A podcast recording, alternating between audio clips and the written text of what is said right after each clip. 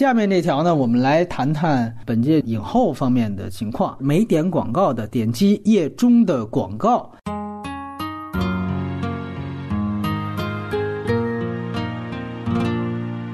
那女主角方面呢？这个今年呢也也就那么回事儿吧，反正，但是已经提到了啊，之前前哨已经全部都拿满的。演朱迪这个电影的雷尼·齐维格，他呢，其实现在目前看是最有可能来拿到这个奖项的。呃，当然了，我们还是按照喜好程度先来聊一聊。郭晓莲先开始，你最喜欢的一个表演？五个女主提名，我觉得是有一点单调的，其中至少有三个是同一个类型的女主，就三个非常正确的女主。比如说罗南的小妇人，哈利特是一个废奴运动中的一个女英雄，爆炸新闻是她是一个迷途运动的。一个应时应景的题材，只有雷尼·齐维格没有那么的正确。整个影片里面，他都没有多少相对来说体面的瞬间，但是就是这样的不体面，这样的破碎，让他这个人物显得非常的复杂完整，是我非常喜欢的。齐维格确实是毫无疑问是今年的影后了，就是一个典型的大女主戏嘛，跟什么铁娘子啊、蓝色茉莉啊都挺像的，就是整个存在就是为了托你这个女主角的。而且她这个其实除了展现演技这一方面，她其实还展现了歌技嘛。对，就他这个双重技能加深，然后又有这个好莱坞情怀在，整个就是为了这个颁奖节而生的。而齐威格本身真的是像换了皮囊一样的演技，你很难想象到是当年凭借《芝加哥》里面那个性感小野猫一样的人提名奥斯卡的人，完全看不到。冷山，冷拿过奖。不仅仅是展现他充满岁月的脸啊，想起那个科恩嫂不是说我脸上每一道皱纹都是我走过的路，他完全不。介意展示自己的脆弱和衰老，然后他整个强烈的表现整个破碎人生，然后支撑我舞台最后的辉煌的这一点，其实他整个剧是一个天鹅之歌的故事，就是他最后一次在伦敦的巡演，整个基调就他以前所有的受的伤害，所有的不堪，都换来了最后一次精彩的演出和所有人起立鼓掌，就是一个死得其所的人。我们也不必去可怜他，所以我觉得他非常好的完成了这样一个工作。没有那么满足的，可能是在于他仍然是一个好莱坞式的自自产自销的故事。非常牛的演员演一个非常牛的演员的普通观众，我看的还是他的奇观性，我没有办法对他的那个痛苦那么感同身受的。去年还是前年，美国出了那个美剧叫《宿敌》，也讲的是两个女演员之间的争斗。对对对，蓝龟精变的那两个女演员。对对对，但是其实我看那个。电视剧的时候是非常痛切的，就好多他把他们的人生落地在一些非常琐碎、情绪最日常的那种细节上，而不是一个纯粹的舞台人生的这个细节上，那个可能就更感同身受一点吧。这里面我要选我最喜欢的就是雷尼·奇维格。仅仅提到像铁娘子啊这些非常像，就是这种大女主戏，一就是影片本身质量非常一般，提名奥斯卡最多两个提名，一个是这个女主角，就这一个，还有一个是什么呢？就是化妆，你像这个爱尔兰人妆化没有，德尼罗的影帝的提名也没有，所以他这个其实是特别拴着的。电影的表演其实就是其实是靠妆化。比其他任何表演都要重要的，因为它景别贴的可以特别近，所以这个是极其准确的。尤其是演员演演员，那个小丑也是演员演演员啊。你准确说，都是又要有强化妆的东西，所以这个都是非常明确的这种标配式的冲女主角奖项的。你像去年可以对标的就是一个明星的诞生啊，那那个就是一个音乐人演一个音乐人的故事，特别有意思。一个明星诞生拍过 N 个版本，其中一个版本就是朱迪加兰演的。啊。我们当时也做了大量的对比，这个都是能看出时代的变化。和他可以去对比的，其实是比如说像米歇威廉斯原来演过一个叫《与梦露的一周》，梅丽尔斯特利普演过一个凯利费雪和他妈妈的，就是戴比雷诺兹的一个片子叫《来自边缘的明信片》。他们都是在演真正原来的好莱坞的有名的演员传奇的一生，或者说比较糟糕一生。当然，像男演员那边也更有，但是你会注意到，往往是女演员的传记片。片会比男演员的传记片更容易出彩儿，也更著名一些。原因也在于原来那种好莱坞的大制片厂体系下，故事更狗血、更离奇一些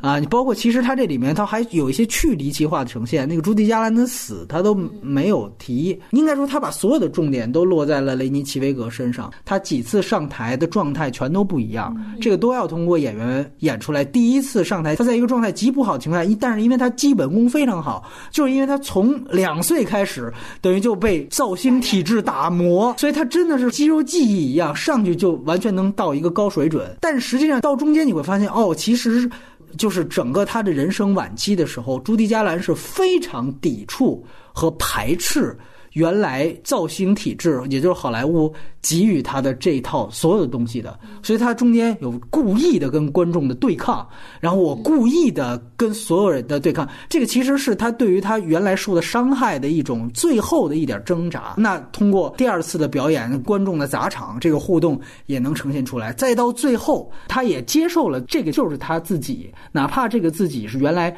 强加到他身上去的。我如果再拒绝他，我是在拒绝我自己。所以他最后有一个上台，也非常漂亮的是，他最后唱《彩虹彼端》啊，唱这首歌的时候，他其实还是没唱下去。我觉得这个设计是非常棒的，就是他其实告诉你，他到最后个人我是不接受制片厂给我的这个人设，就是所谓美国邻家女孩，我最后唱不出来，但是歌迷可以唱。就是我给了这个平台歌迷去唱，制片厂的造星的东西的正能量的文化媒介的意义和他个人的命运、明星的命运，都在这几场的戏当中呈现的非常好。最后一场唱歌的戏跟囧妈也是非常类似啊。这个最后我再说一点，就是为什么说像这样的传记片绝对是电影的表演呢？我没有看这个电影的大银幕版，但是呢，看别的片的时候老放这个的预告，我他妈看这预告我就说，我操，这一定是今年的影后。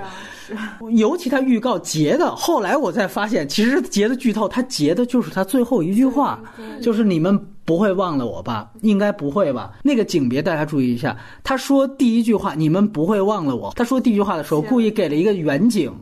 是一个带了所有舞台。然后第二个马上就贴一个特写，这是一个两极调度。一下子，我操，那个脸上的那个所有的丰富的细节，就直接突然一下子，在这一刹那冲击力也是配合着镜头语言来完成的。所以我老说电影的表演。其实永远不可能是孤立的，它一定是这种，就哪怕是这种整个片子挺一般的，它的镜头语言起码在对于演员的表演的衬托上，也肯定是合格的，甚至是有亮点的。通过这个契机，大家也可以去看一下这种所谓的大女主戏或者大男主戏。小丑那边也一样，我们都分析过他是怎么对于演员表演是有加成的。咱们仨的最佳都一样，那就是博小莲还一个并列的，那就是《婚姻故事》里的斯嘉丽·约翰逊。因为可能我对《婚姻故事》这个这个这个片子我比较喜欢，所以连带着爱屋及乌，连斯嘉丽，连那个老司机，司机对他们的表演我都都很喜欢，所以就想说说斯嘉丽。但是后来想了一下，可能主要还是因为编剧把这个故事写得好，把台词写得好，然后丰满有肉，文艺青年闹离婚的这个故事本身就有很多的看点、波折和冲突，所以加上斯斯嘉丽，她确实是还蛮努力的。你能看出她的努力，对，能看出她的努力。然后她在吃透这个角色，然后她算是是超额完成，会让人对这个角色充满同情。也没有不是说特别喜欢，就是说她都演了这么多年的黑寡妇了，给一点同情分吧。就听着全是高级黑呀，是。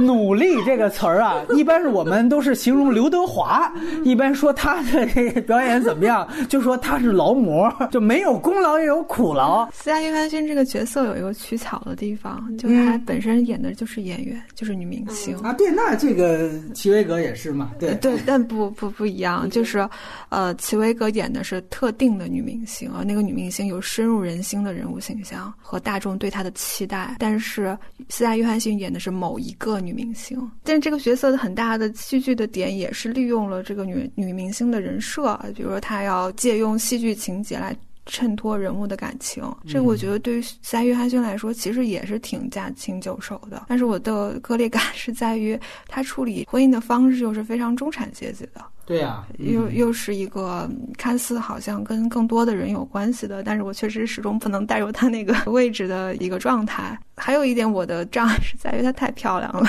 这个是啊，克莱默夫妇的时候，嗯。梅勒斯·里普她那张脸就是普通女人的脸，哎，所以她演那个东西你还挺信的，就家长里短，就是你觉得她对日常生活琐碎的抱怨是非常真切的。这个割裂感也确实是在于，如果是女明星的婚姻的分离跟所谓的中产是否有一个间隔，而如果是中产的婚姻的话，那借用了大量的戏剧表演的手段，是否是更真实的？嗯，是否是有普遍性的，对对吧？对对。明白啊，但其实你要提到这个是不是一个特定女演员，我们之前也介绍过，她因为是鲍姆巴赫根据自己婚姻经历改编的，那她这其实算有特定演员，就是詹妮弗·杰森里《八恶人》里边那个女演员嘛。但这属于荧幕之外的故事啊！我估计，嗯比如说你在中国，多少观众知道詹妮弗·里呢？都是布鲁斯里知道的比较多嘛。哎，我为什么要这么比？我觉得很有趣的是，你能发现为什么朱迪他的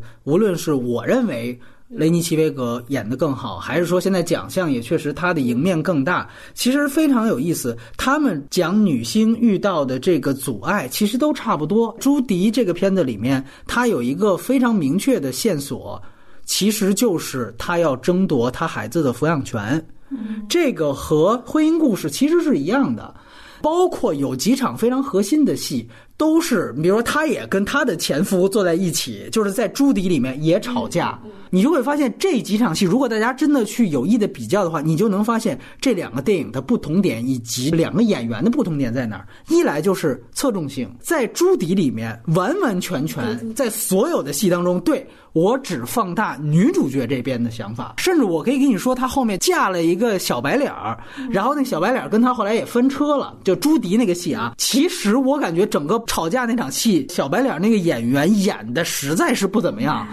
但是不重要，你明白吗？甚至我会觉得，你对于女主角来说啊，给你配戏的那个演的次一点啊，还能衬托你各种牛逼呢，你明白吗？就是我操，那个属于一个呃非常奶油的那种表演。完了，他这边我靠，属于饱经沧桑，就他讲这个女人，她犯了五个同样的错误。他其实在说这件事情，他把那种他又可怜但是又宿命感的那种东西，全部在脸上展现出来了。就我整场戏的矛盾，就突出你，就突出你的变化。但是我们去看婚姻故事，也有一个说名场面，也是俩人吵架，十分钟，但是对十分钟，感觉时长还比这个长。但是你会发现，其实老司机在那场戏当中，甚至更占主动一些。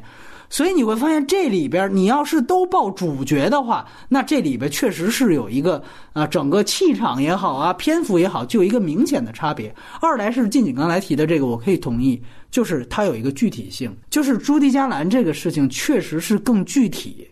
整个他，所以他所有的关于抚养权的，甚至我可以这么去说，它里面铺的那个彩蛋，最后跟他打电话那个小女孩儿，其实就是丽莎明明奈利。对，后来的对，后来的奥斯卡影后，实际上是雷尼奇维格的师傅级别的 这个音乐片的一个一个大满贯的表演艺术家啊，可以这样讲。他的故事没有那么架空，包括男演员那边可能去谈为什么《寄生虫》有的时候还是有点难啊，最后都没入。我觉得有一点就是，其实还是在架空上。就是我觉得可能更具体的传记片，就直接来源于真实素材的，确实是更有优势。爆炸新闻也是占了这个便宜，越架空越符号，大家觉得这不谁都能演吗？他就越城市化。这里也确实是有两点区别，都是两个女演员，都是闹离婚，都是争夺孩子抚养权，处理完全两个不同的方向。但是我相信大家可能都会觉得哇，雷尼奇耶格那个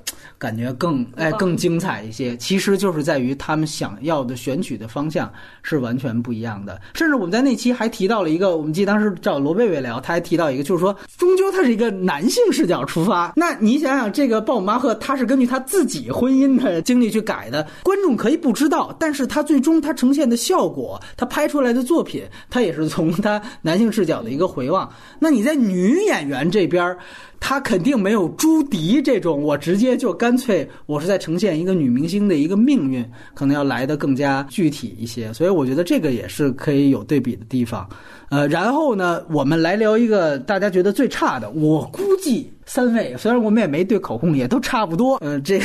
进去来聊，对。谢谢艾丽夫。对，哈利特的这个新西利亚艾利弗啊，他可是所有四大表演奖里面，我们那次提名总结也谈谈到过，唯一一个有色艺。二十个提名里面，啊，十九个白人，这是唯一一个有色裔，咱给了他最差啊，来听听为什么。就是你这其实你纵观这整个的女主啊，你都感觉其他角色是表现人性，就是比如说包括齐威格，他演一个巨星中，嗯，脆弱的那一面也是人性的。但是 新夏他演的是一个神性，对对对对，这个我就看到最后真的是惊了。我我刚开始看这个电影的时候，其实我确实是完全是抱着我要观影的这个郑重的心态在看的。嗯，镜头一拉远，全景一起，然后这个宗教音乐一起，我觉得这是不是在讲一个什么诗意现实主义？就把这个第一个登上美元的女性角色，然后我用一个非常艺术化的手段去处理，就他整个这个逃亡的过程，就是以是是被上帝所引导的，包括他自己成为了摩西。摩西对这个女主角，她本身受侮辱、受侵害，到最后完全的觉醒，而这个觉醒是彻彻底底的觉醒。为奴者，他这个语言能力是怎么来的？然后他这个组织能力怎么都没有？就上帝给的嘛，对吧？陶艾尔文，对，嗯纯粹的高加索白人形象跪在他面前的时候，他就说，就是上帝让我怎么怎么着，这个就是就是他成神的一个高光时刻嘛。但是你想，就演人的时候，你是可以演千百种不同的形象的，但你眼神，你就是演一个符号。对，你给一个角色留下的空间能有多少呢？嗯，呃，而且他又自身是一个没有缺点的近乎完美的人。对，但其实非常讽刺的是，当这个电影结束之后，他出现了美元的那个照片，啊对对对就是他真人是那样。你看那个脸是纯现实主义的脸，没错没错，一个非常典型的底层黑人女性的形象。我不太明白他这个艺术处理的目的是什么，嗯只是为了纯粹的突出黑人的高尚吗？那这个我就只能认为它是一个纯粹理念先行的电影。嗯而不是一个真的是探讨人性、探讨废奴反抗这种嗯特别现实主义题材、天使主义元素的一个电影。那你说塑造上这个可替代性就更强了，黑人女性演员也不必做太多的什么表情，就完成上帝附身的这个行为就可以了，确实是挺懵逼的。看这个片子，给我这样一种美国样板戏加中国样板戏的感觉，就没有试图想把这个人物往人性上处理的想法。其实乔尔文那个角色，他们的关系其实是可以处理的更更复杂一点的。就一开始有一点暧昧的情感关系在里面，结果他就我宁可死，什么也要自由，然后就跳下河了。他都跪在他面前，用枪指着他。我在想，这都这个时候了，两个人就不能说一点藏在心底的话吗？结果还是没有，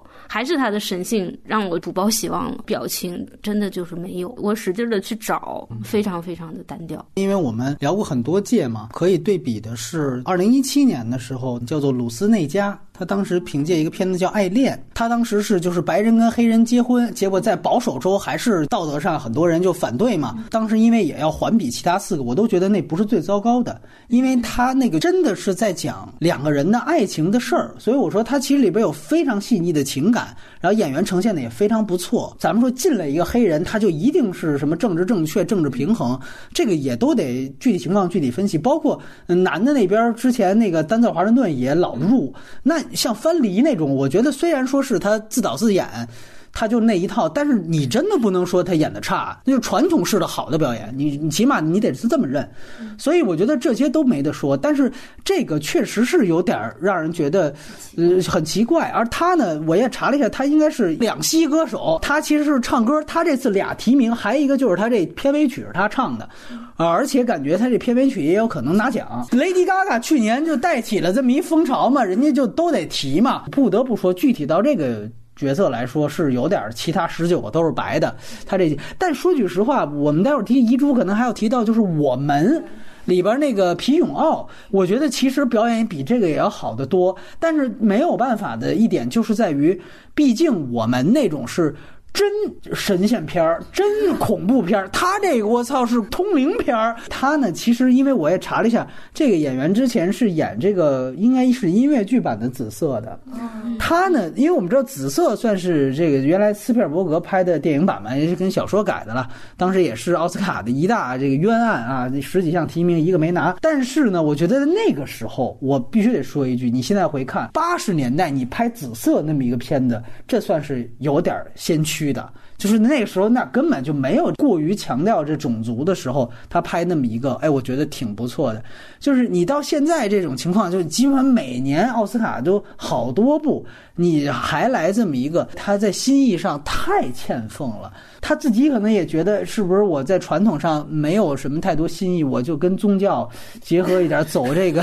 驱魔人这一套哈。我不知道是不是他的一个新的这个突围思路。开始你去看他这个整个的人物设定，黑人这事儿都在其次。她不是开始约好了逃走吗？是跟她丈夫约好了。我就说这剧情要是设计，她自己逃了，这个就是先反男权后反白人。她要是跟着丈夫一块儿跑，这可能就是种族在前。这里是还分一个黑权在前还是女权在前？其实你会发现在这里边特有意思。神权在前对，后来后来是神权在前，对，全灭，就这个我这太了不起了，我就是，但是人家。劳拉·邓恩也说了啊，上帝也是男人，你这个还是有保守性的一面，哈哈，所以还是拿不了奖。对你，人家看的比你还穿。当时隐藏人物我们也分析过，就是要的特别多，就是我是黑人女性，所以我这就是既反男权也称黑权。所以从这角度来讲呢。他就很麻烦一点，就是刚才晋锦说的，这人物就变成现代人，无瑕疵的。他唯一一场，我这黑了他半天，我也得说一个，我觉得稍好的一场戏是他回去想救他姐姐，他姐姐说不行，我还有孩子，他还那套，他还拔枪，他姐姐说那那我就要，拿我怎么着，我就是不走。哎，你就觉得那场戏当中。这人物还有一点点这个人味儿，哎，对。但是后来你发现这。无缘无故，他父母就成功就被解救了，中间怎么救的就不提了，简短截说，他就是牛逼，这就叫废奴神片儿，抗日神剧，他们这个叫废奴，就是吴京嘛，就女吴京往那儿一弄，你无瑕疵，你说你演员上你怎么演？就战狼那种形象，你换一个说多牛逼演员来，你本子要不变，要是导演还吴京的话，你让华京演他也那样，真的没办法。所以一样的，我觉得这个跟工业就没关系了。就是咱说这美国工业，我一查他这摄影，就《勇敢的心》和那个《燃情岁月》的那约翰托尔，那是原来九十年代摄影大牛，这就没用。你这剧本什么的，主创要的思路都定好了，神片级别，这你技术环节这都没办法。大家可以当一个非。非典型性案例来观察一下这个哈利特，其他没聊的演员来说，莎莉兹·塞隆，爆炸新闻，他呢也算是这里边唯一一个之前拿到过影后的啊，她曾经凭借过《女魔头》拿到过影后的奖项。赛隆呢，这是她第三次提名，第二次提名呢叫《绝不让步》，也是一个讲性骚扰、维权的片子，《绝不让步》的导演。就是花木兰的导演啊，这个接下来也都能连着。那边是有黑寡妇，咱们能看见啊，这都连着的。这边花木兰也连着呢。先来谈一谈沙利兹·塞隆。爆炸新闻跟女魔头还都挺吃化妆的呢。对他上一部应该是增肥了好多斤。之前看什么非常复杂的一个化妆流程，让他尽可能的接近原型人物 Megan 嘛。我其实对他这个表演没什么太大的意见，我只是觉得整个的剧本可能还是限制住了这个角色的发挥。她是一个非常典型的那种霸气型女主，她演的的确是美国家喻户晓的霸气型的女主持。而且这个电影讲了三个人的遇到的性骚扰问题，其实每一个人遇到的情况是非常不一样的。就如果你是花。时间和篇幅来讲这件事情的话，是可以看到非常多的层次的。但是如果就是这个，一个是戏份分散，一个是它需要强调强标签性的话。她作为一个霸气外露的女主持，她应该是怎么处理？她面对了什么？这个其实是非常的扁平化的表演的。我说一下我喜欢她的点吧。其实她整个的践行是非常平权主义的，嗯，但是她一直来否认自己是女权，因为她不愿意冒犯更多的男性观众，也不愿意冒犯自己的收视群体。到后来这样的一个弧光，我觉得还是。呃是有说服力的。呃，薄晓莲来聊聊，对我。我其实她算是倒数第二吧，我没看过那个女主播她的原来的样子是什么，所以她关于她到底化了妆之后像还是不像，这个我无从评价。像，那就真的是像，那就是那可能就是因为赛龙给我的感觉就像过于性感了，过于美了，过于像她在那个迪奥香水的那个广告了。这个新闻本身是她可以做到。非常惊心动魄的，就是三个女性的痛苦挣扎，还有女性之间那种互相鼓励和守望相助的，本来是可以做的更加感人、更好一点的，但是在三三个女人之间的火花碰撞，两两都没有出来，所以就在一定程度上影响了我对这三个演员所有的的观感。呃，首先，莎莉兹·塞隆，我觉得她，因为她演的这个女主播在美国的知名度要远高于在中国。之前有一个嘉宾一直来说了一个观点，这观点本身可能也代表着某种性别的不公平啊，就是他说奥斯卡的女主角这个奖项，或者整个女演员的奖项，有的时候选的不是谁演技最好，有的时候选的是一个这个时代需要什么样的女性形象。男性好像男主角那边影帝那边不承担这种功能，你感觉不承担这种功能？那你说那就选一个小丑，这美就美国美国美国人都是小丑，还不 没有这个意思。但是往往你去捋，比如说这几十年，就哪怕这十二十年的女主角的形象，总会有这么一两个是这样的。所以说从这个角度上来说，沙里兹塞隆这个角色好像。他就必须得进来一样，这好像就是一个刚才静静解释的所有的理由的一个原因，就他一定要出现这么一个角色，然后哈利特也必须要进来的一样，甚至我会觉得，其实这两个片子和包括像我们之前谈到过的这个金智英啊，他们其实都类似，其实都是。整个的社会议题跟时下的整个的呃所处的地区和国家的这个舆论环境是密切相关的，所以它是远大于整个所谓的艺术创作也好啊，演员的表演的水平的展现也好，是远大于这些东西的。另外一点呢是，其实我有一个脑洞就是。奥斯卡经常这么干，是把一个主角降到配角去报名。男的那方面是把这个呃布拉德皮特降到男配去了，结果才能拿奖。其实我我是觉得，就是莎莉兹塞隆，她作为女主，你感觉进来是有点充数，但如果你把她报到女配，你会觉得好像就稍微合理了一些。他因为三个，包括其实待会儿提小妇人一样，我认为就是这种群戏，就没有哪个人是主角，或者如果你要把这种说硬报一主角，他提了名，他也没法跟朱迪那种片子去相抗衡，他跟甚至婚姻故事都抗衡不了。从这个角度上来说。我个人觉得，你既然报奖都分策略、都分公关的话，我觉得沙利兹塞隆他其实本身就像刚才静静说的，三个人物是三种不同的人设状态、这社会地位以及遭遇性骚扰的情况，那其实他都应该去报配角，他们真正组成的是一个最佳群戏的提名，我觉得是这样。所以从女主角来讲，确实是不够充分。她也不可能说涵盖整个影片提纲挈领的东西。你说小丑朱迪，哎，一下就把整个影片归纳了，这个叫唯一主角，这个怎怎么可能呢？所以说他这个无论如何吃一些亏，我觉得也在这儿啊。沙利塞龙这个里边也是唯一一个我觉得稍微有点让我觉得不错的，就是中间她跟川普第二次对话之后，她丈夫吧应该是跟她说：“你其实怂了。”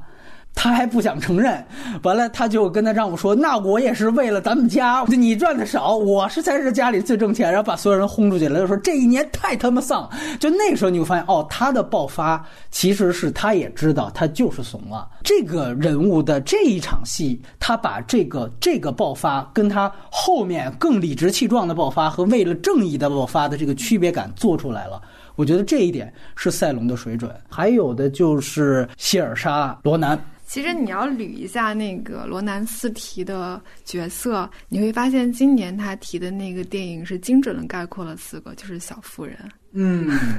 就他从《赎罪》里面她是十四岁拿到第一次的最佳女主提名，对但她其实不是一个特别典型的少女形象，对，它里面有这个更成熟的女性心理的展现。没错，后来她年龄大了一点，还是去演高中生，就像那个波德小姐一样，仍然是你看她的电影都是那种。呃，就就是有一点叛逆，但这个叛逆又不是说大逆不道的，仍然在一个主流的道德规训之内的，嗯。然后又有一些灵动的，呃，又向往独立的这样的一个就是少女半熟、少妇未成的这个形象，对就是小妇人啊、嗯不是完全的少女，也不是完全的呃更成熟的女性形象，嗯呃，就她在里面发挥的是是挺稳的，但是唉 怎么说呢？就是稳的另外一个意思就是没什么太大惊喜，她不可能有特别。我甚至看了一下那个马格特罗比的几题的那个形象，嗯。我就觉得这个丰富度太多嗯了。对对对对。对有有运动员，然后有主持人，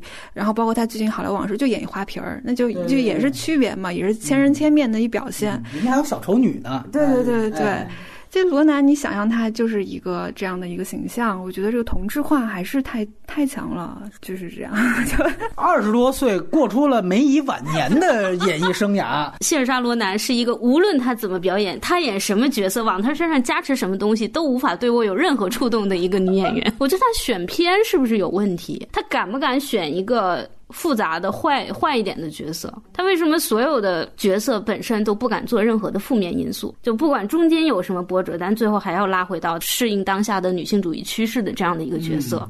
完全完全的讨巧。另外就是他和那个佛罗伦斯皮尤的对比，让我觉得我真的是宁可去看那个九六年那个姑娘，我对对也不看这个九四年的姑娘，真的太套路了，太太没意思了。而且她的表演的那个那几板斧，就是声音很好听的咆哮，然后瞪眼哭泣，然后没有太大的情绪激烈的表达，我实在是看够了，看腻了。嗯，希尔莎罗南刚才沿着赛隆的话题，就是如果女主角选的一定要有这个时代的崇尚的女性形象的话，那就能解释为什么罗南小小年纪四个提名，这就是搭时代的顺风车。但是我这里给他说一句话吧，就是你把几版小妇人啊，从三三年往这么一比。维诺纳·赖德，你去对比九四年的人物处理的丰富度啊，各个方面，那确实咱不得不说，电影的进步，无论是对于传统文本的要求，还是对于这个表演的要求，赖德那个属于说着说着，哇，大眼睛开始就就开始掉眼泪，我天呐，就那种表演方法，就琼瑶阿姨那种罗南啊，小小年纪碾压他是没有任何问题的，包括那种丰富度，他这里面。其实还加重了几场戏，我可以对比，就是他最后不是有一个跟甜茶那个角色是啊、我又反悔了，我要去找甜茶，结果甜茶告诉你，我有了妻子，就是你妹妹。这个在呃九四版里面就完全变成了一种就是娘道式的处理，就是完全没问题。哎，我皆大欢喜啊，咱们还是 family 啊，就是这种，就是绝对娘道式的这种。但是在罗南这个版本里面，整个的情感细处理的细腻的复杂度要丰富的多。你把这几版一拉，你又会觉得这个进步。肉眼可见啊！我说的是对于这个电影版的进化。那我再回去再说一遍，哪怕到三三版啊，凯瑟琳·赫本啊，影史上拿奥斯卡影后最多的演员没有之一，四度奥斯卡影后。可是咱平心而论，你现在回去看这个乔治·丘克那一版本。哇，所有的表演全都是哦，就那种，就现在咱们老说原来老电影这个译制片场有配音腔，你不能怪咱们这边配音演员，你去看原来老电影原声，它也是这样。所以我觉得两个维度，罗南自己自我重复啊，他就这样了，包括可塑性，连皮尤完全都没法比。但是电影是在进步的。啊，我就是在这点上再说一句。最后呢，短短的时间，咱们再聊一聊遗珠。首先是几个这个有色艺啊，一个是我们刚才提到这个皮永奥啊，因为我们也别忘了，就是那个导演的前作，呃，《逃出绝命镇》，当时真的是贡献了一些影帝影后的提名的，也是少有的类型片拿到影帝提名。完了，但是这次女的瞪着眼睛流泪没卵用。还有就是林家珍啊，这个奥卡菲娜这个金球奖啊，呃，因喜类影后。拿到之后却憾失奥斯卡提名。另外呢，我还想提一个，就是《燃烧女子的肖像》，感觉那两位演员是不是哪怕配角或者主角哪个是不是也能算是考虑一下啊？甚至我还查到像呃《利刃出鞘》里面的这个德阿玛斯，就是非常漂亮的那位女仆的饰演者，二零四九里也有她，她呢也在金球奖拿到过了音喜类的提名。金姐看的比较多，你先来。我也觉得，我们就是如果有色艺的话，我也会提名我们那个女主角啊，皮永奥，对，她其实之前拿过一次最佳女配，对，《为农十二载》，对对对对对，哎呦，这对，那，可能但我们这个片子在今年的颁奖季还挺不受待见的，没错，没有什么拿到什么奖项，嗯，而且它的口碑好像也没有《逃出绝命镇》那么炸裂，所以可能导致它被忽视吧。哎，林家珍，我觉得就是。她可能拿奥奥斯卡女主角的提名是难了点吧？就虽然我也我也挺喜欢她在里面的表演，就是我我非常认可当时好像你们请的一个嘉宾说的吧，就她其实是有能让人沉静下来的那种能力。嗯，因为你考虑到她之前在《摘金学院》里演一个咋咋呼呼的铁 T，哎对对对，就是恨不得一进屋就是就满堂彩儿那种。对，小燕子。呃，这个让她在《别告诉她》里面演一个，就你你看前面那个。穿穿越纽约漫长镜头，你就能跟他沉静下来。这种，这个是一种能力啊，这绝对是的。也许他经过多次电影的检验之后，我们可能会得到更多吧。嗯，就是你觉得他可以列入一个长期观察的一个一个 list 里头。你也觉得他比赵淑珍其实也更好一些，对吧？哪怕是在各自奖项。嗯，还有就是《燃烧女子肖像》，你觉得这种观看与被观看的共生关系的话，其实是互相成就的呀。嗯，就是你怎么来，呃，没有办法像朱迪这样就特别的突出，也没有像婚姻故事，就哪怕像赛龙这样的都不是，他们其实是就像双生花一样的存在的。那这个怎么来分呢？那你就好莱坞往事嘛，一主一配嘛，对不对？啊，啊，就你觉得从表演能力上，他比现在已经提名的，你个人觉得呢？也不可惜是吧？都能剃到新西兰。哦哦，明白了啊！哦，剃到那黑人都可以，福人都可以剃到的。OK OK，博小莲怎么看？那个林林家珍没拿这个，还是我刚才所说的华裔演员，嗯，不急于这一时，不着急，慢慢来。哎，那我问你啊，一般像临门一脚的，之前有章子怡在《艺伎回忆录》，还有像去年吴田敏《摘金奇缘》，以及这个林家珍，这三位都是金球奖当时拿到以后提名的。林家珍是拿奖了，你觉得这三位哪个可能相对更可惜一点，最后都没拿到的？章子怡吧，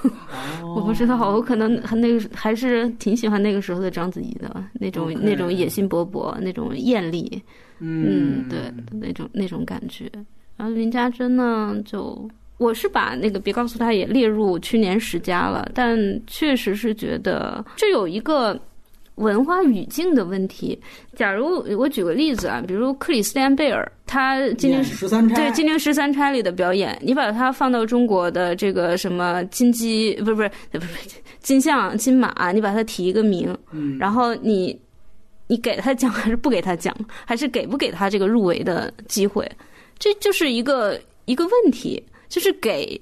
也说得通，不给也说得通，而不是说我存不对这个东西存不存在歧视，或者说它是不是遗珠的一个问题。我觉得林家珍的可塑性，这次起码证明甚至比罗南还高。我觉得以后你就再等他。这也当然也挺难的，是在于他还是黄种人演员，你得再看他有没有一个更合适的，起码是要能冲到颁奖季的这样的一个奥斯卡系的这样的一个剧本，他要还有这样的机会，那我觉得他应该说是非常有机会去拿到奖项的。说句实话，这种都是第一次，如果失利，这其实都是后面的一个敬老票的一个在人品的阶段。就是华裔演员不利的，或者整个亚裔演员不利，就在于你有的时候。你未必能赶上这么一个。我们觉得有时候可惜，就是因为去年《摘金奇缘》是个大爆款，然后马上虽然奥斯卡没提名，但是他毕竟还被请去当颁奖嘉宾什么的哈，然后马上就出了一个哎，真正能够呃严肃性的，毕竟成色也更好的一个往奥斯卡里面送的一个，别告诉他。就大家觉得这个节奏其实是可遇而不可求的。那你说你明年再能再出来一个李安，马上咱们再来一个帮着这那行。但问题现在这也不是那个时候了，对吧？还有一个代表性的角色，女版十一罗汉，对，他在里面演一个中国的盗贼，嗯，其实还挺刻板印象的。其实要说他跟章子怡谁更可惜，我觉得他更可惜。哦 啊，对，就是其实章子怡身上还是承载了东方想象的东西的，他是有这种的加成的。我觉得对他说一句，就是我很乐见一个就是身上没有那么多东方包袱的，他有东方视角，这没有任何问题啊。就是没有那么多东方的这种意向的指涉，这种这种这种想要承载点什么的 这个负担在的，而且。也没有太多美貌加成的，嗯，这样的一个演员，就他的这个空间其实是更大的。嗯，我这里再回去说一句马后炮，最后补一句，就是当年章子怡其实那个，我觉得有一个报奖失误，她如果要是报男女配的话，呃，她其实是几乎可以提名的。我觉得，我觉得完全没有，她报女主。报女主，她她也又，她当时是跟莎莉兹塞隆一届，你知道吗？就是绝不让步那一届，最后当时第五顺位，就莎莉塞隆是爆冷，最后入围，替掉的就是应该是章子怡，因为莎莉塞隆人家是前影后，而且当时刚拿，所以就是就比如说前几年大表姐。弄个什么乔伊呀，那个这发明扫把的也 也也提名，就是那个时候人家就是风头正盛的时候，你又是一个呃亚裔演员，那当然就替你。所以我觉得那绝对呃，你你再回去看这些年，大家有印象，亚裔能拿提名，就日本那些演员，渡边谦也好，吉卜林子也好，全都是配角行业。所以这个我觉得当时就是有一个报奖的一个失误。嗯，我觉得这个主题其是整个影展。Together